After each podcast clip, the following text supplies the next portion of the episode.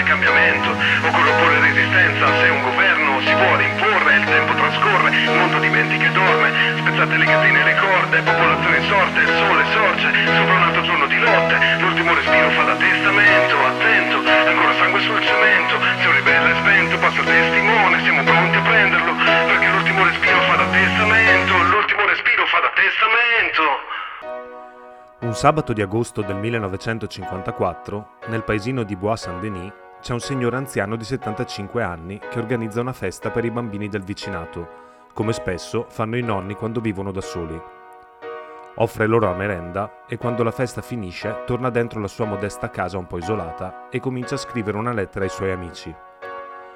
Ho vissuto un'esistenza piena di avventure e sventure e mi considero soddisfatto del mio destino. Dunque voglio andarmene senza disperazione, il sorriso sulle labbra e la pace nel cuore.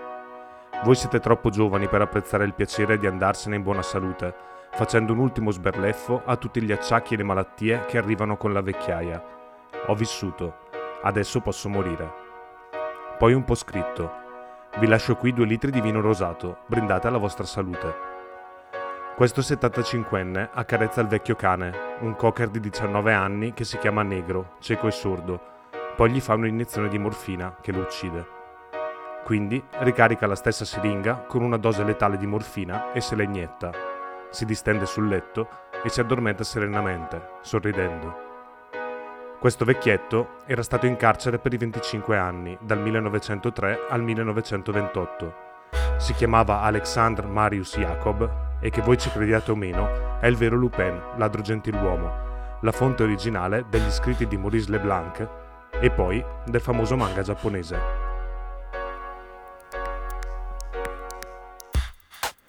Il primo brano di oggi è del gruppo spagnolo Ignotus, si intitola come nostro ribelle spento e viene dall'album Desconocidos del 2018.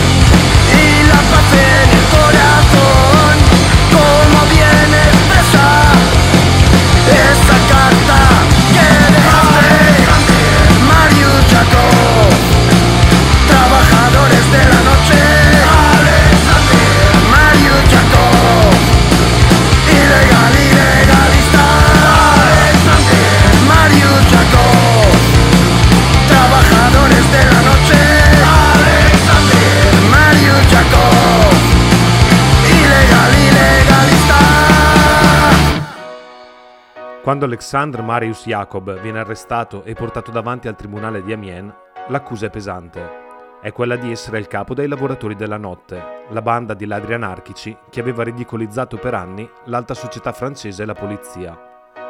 I colpi dei lavoratori della notte sono leggendari e Monsieur Leblanc non ha dovuto inventarsi granché per creare il personaggio di Lupin. Il 1 aprile 1897, a Marsiglia, entrano nella sede del Monte di Pietà in Rue Petit Saint-Jean. Uno di loro porta una fascia tricolore sul petto e si presenta come commissario di polizia. Sta indagando su un quadruplo omicidio e ha una soffiata certa. Il bottino si trova in quel banco dei pegni. Il direttore, che concede interessi altissimi e che sicuramente non può escludere che tra i suoi gioielli ve ne sia qualcuno proveniente da un furto, spranga alle porte e accompagna i quattro uomini a fare l'inventario.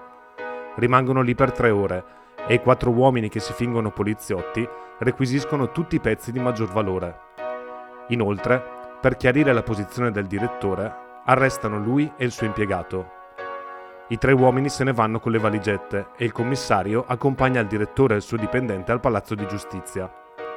Lo fa sedere sulla panca di fronte alla porta del procuratore della Repubblica. Entra e torna poco dopo, dicendogli che verranno interrogati dal procuratore in persona.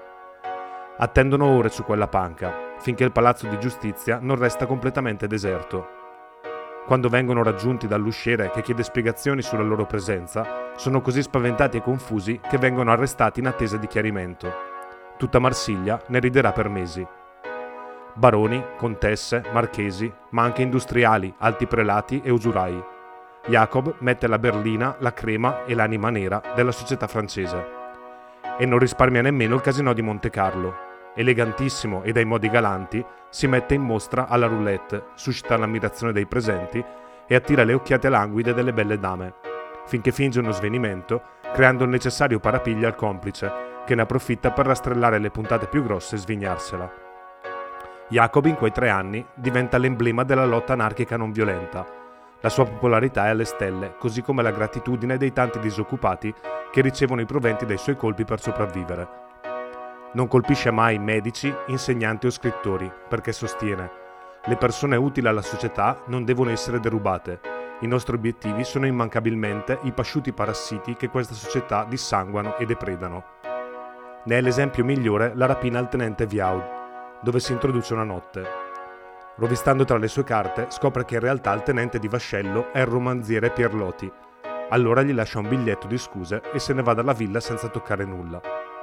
Non usa ricettatori perché non vuole avere nulla che spartire con il mondo criminale francese e soprattutto marsigliese. Quindi affitta un laboratorio e crea una fonderia per trasformare l'oro rubato direttamente in lingotti. I gioielli e le pietre preziose invece le smercia personalmente in Olanda, interpretando la parte di esperto in furti dei Lloyd. La polizia è nel panico, sotto pressione per le continue prese in giro e incalzata dall'alta borghesia francese sempre più terrorizzata, mette in campo tutte le sue risorse per catturarlo. Il cerchio comincia a stringersi e il 21 aprile 1903 Alexandre Marius Jacob viene catturato dopo una serie di inseguimenti e colluttazioni, prima in strada, poi su un treno e infine addirittura all'interno di una carrozza, dove lo riducono all'impotenza ma i magistrati e gli avvocati si accorgono fin dal primo istante che non sarà un processo come tutti gli altri. Il giornale L'Aurore scrive Non è più la società rappresentata da giudici e giurati che giudica Jacob, il principe dei ladri. È Jacob che fa il processo alla società. E lui, in realtà, a condurre il dibattimento.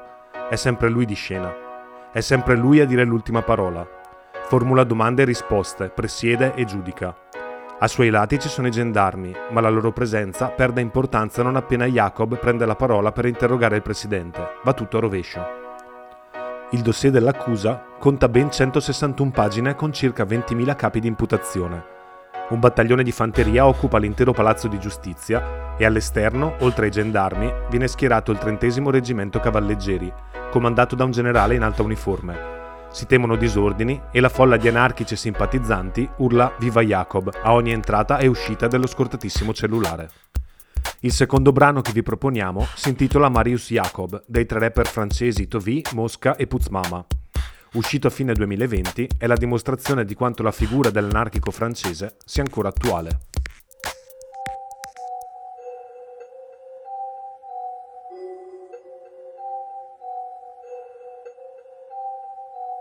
J'arrive en scred comme Alexandre, Marius, Jacob. Opère par derrière durant la nuit, vêtu de noir de la tête aux chevilles. La rue, notre terrain de chasse, des cagoules sur toutes les faces.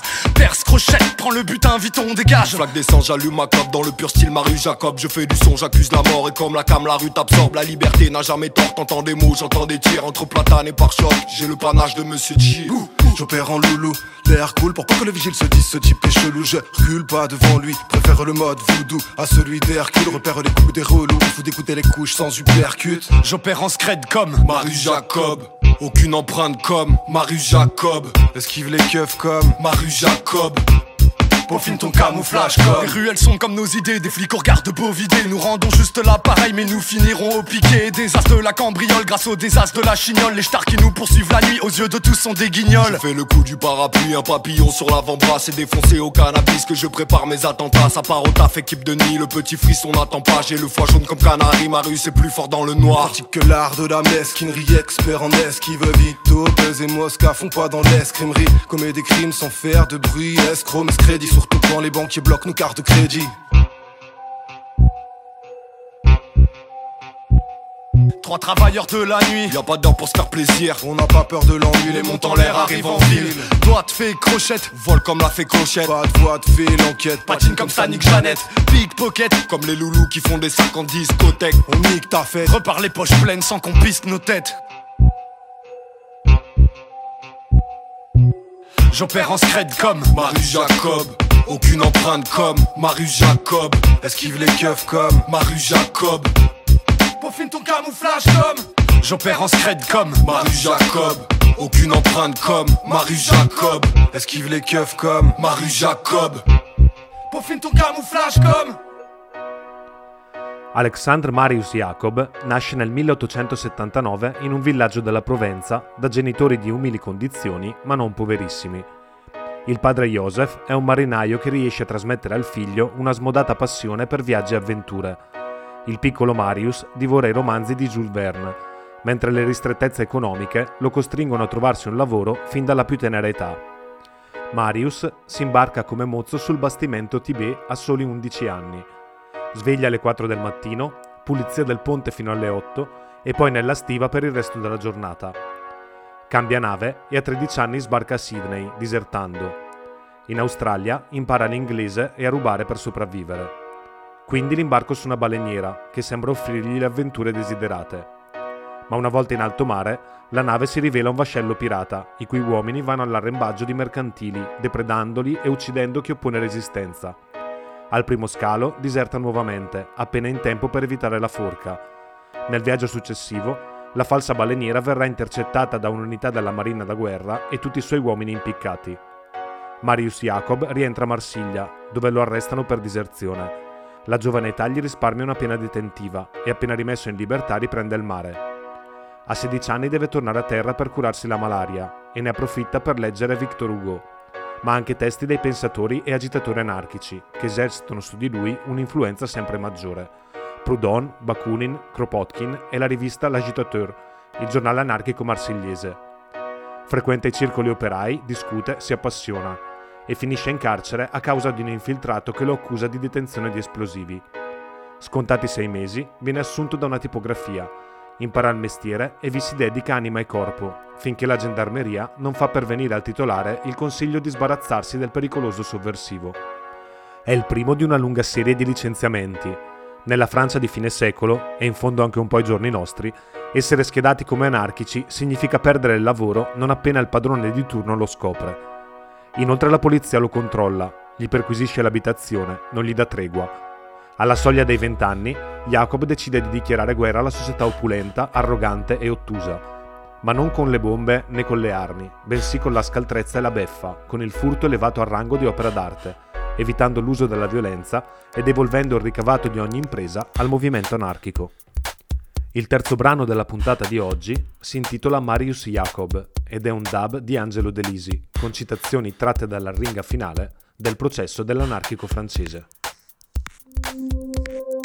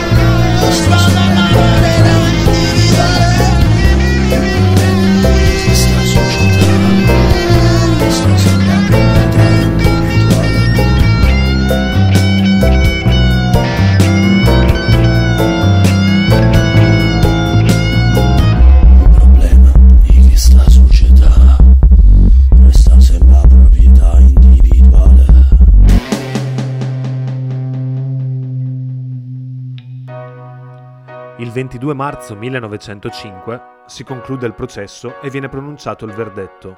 Condanna ai lavori forzati a vita. Chiuso in una gabbia nel fondo di una stiva, Jacob arriva alla Guyana nel gennaio del 1906 e inizia la sua lotta incessante contro l'amministrazione della colonia penale. Il direttore, il comandante Michel, scriverà nelle sue memorie se avessi potuto ottenere una tregua con Jacob, quello stesso Jacob che ha ispirato al romanziere Maurice Leblanc il personaggio di Arsenio Lupin, l'avrei fatto ben volentieri. Io che ho avuto a che fare con migliaia di condannati, sono stato messo in scacco da uno solo di essi. Mi ha tenuto testa per anni. Sentivo che Jacob, rinchiuso nella sua cella, era molto più pericoloso degli smargiassi che imponevano la loro legge a colpi di coltello. 23 anni di Guyana, dei quali almeno 9 passati in segregazione con i ceppi alle caviglie, e 17 tentativi di evasione. Infine, una vasta campagna di mobilitazione appoggiata dai giornali meno conservatori ottiene la sua liberazione. Ai primi compagni che si uniscono a lui aveva dichiarato bisogna colpirli nell'unico punto sensibile che hanno, la cassaforte. Non è con il terrorismo che si ottiene l'emancipazione degli sfruttati, ma il buonsenso e la simpatia del popolo saranno dalla nostra quando dimostreremo di dare la caccia alle ricchezze accumulate alle sue spalle, perché per essere oscenamente ricchi occorre aver sfruttato il sudore e il sangue della povera gente. Quando il presidente della corte gli aveva chiesto il perché di tanti furti e cosa mai ne faceva di tutto il denaro ricavato, visto che l'istruttoria aveva provato che viveva poveramente, mangiando in un ristorante sul Boulevard Voltaire per un franco e 25 centesimi, Jacob aveva risposto Glielo spiego subito, ma temo non sia in grado di capire. Ogni giorno tanti operai muoiono in miseria. Innumerevoli poveracci vegetano e crepano senza che nessuno se ne occupi. Gran parte della popolazione vive senza un tetto per ripararsi dal freddo, patendo la fame, le malattie, la disperazione. Io ho tentato di vendicarli e di aiutarli, per quel poco che ho potuto. Ho solo fatto il mio dovere, Ovunque abbia visto ville e castelli, sono entrato a riprendere una parte del mal tolto. Ho derubato i veri ladri. Questa società è marcia e anche voi ne siete la prova. Questa è la vera storia di Lupin, il vero ladro gentiluomo, il vero ladro gentiluomo anarchico. Noi ci salutiamo e ci diamo appuntamento alla prossima puntata con l'ultimo brano strumentale, Alexandre Marius Jacob di Rocco Giovanni Mastroglia. Se un ribelle spento passa il testimone, siamo pronti a prenderlo.